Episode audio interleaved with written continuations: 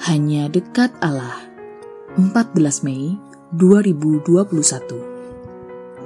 Kemuliaan.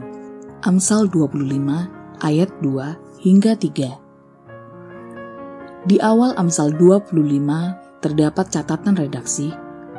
Juga ini adalah amsal-amsal Salomo yang dikumpulkan pegawai-pegawai Hiskia, Raja Yehuda. Hiskia adalah seorang reformator agama di negerinya. Dia menghancurkan bukit-bukit pengorbanan bagi Baal. Bisa jadi masa reformasi itu membangkitkan minat orang terhadap hikmat-hikmat kuno. Sehingga pegawai-pegawai Hiskia menyelidiki dan mengumpulkan amsal-amsal Salomo. Dalam ayat 2 tertera, Kemuliaan Allah ialah merahasiakan sesuatu, tetapi kemuliaan raja-raja ialah menyelidiki sesuatu. Amsal ini tidak terlalu jelas sebenarnya.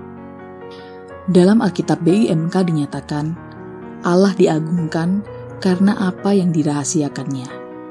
Raja dihormati karena apa yang dapat diterangkannya. Amsal ini hendak mengingatkan bahwa hal yang tersembunyi tentang Allah semestinya tidak membuat kita mengabaikannya, tetapi memuliakannya. Manusia mengenal Allah sejauh dia memperkenalkan dirinya. Yang lainnya biarlah tetap menjadi rahasia, dan kemisterian Allah semestinya mendorong kita untuk memuliakannya. Namun raja dihormati bukan karena apa yang disembunyikan, tetapi apa yang diterangkannya. Jika Allah dimuliakan karena kemisteriannya, raja dimuliakan karena kejelasannya. Apalagi jika seorang raja mampu menjelaskan, tentu dengan hikmat Allah, misteri Allah kepada rakyatnya. Tentu ayat ini bisa diperluas, misalnya orang tua dan anak.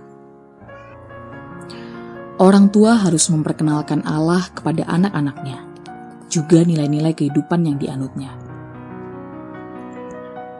Memang dalam ayat berikutnya dinyatakan, seperti samudera yang dalam dan langit yang tinggi, demikianlah pikiran raja tak dapat diselami.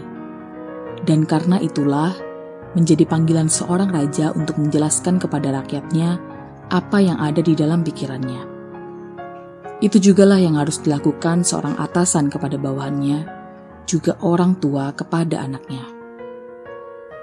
Salam semangat dari kami literatur perkantas nasional, sahabat Anda bertumbuh.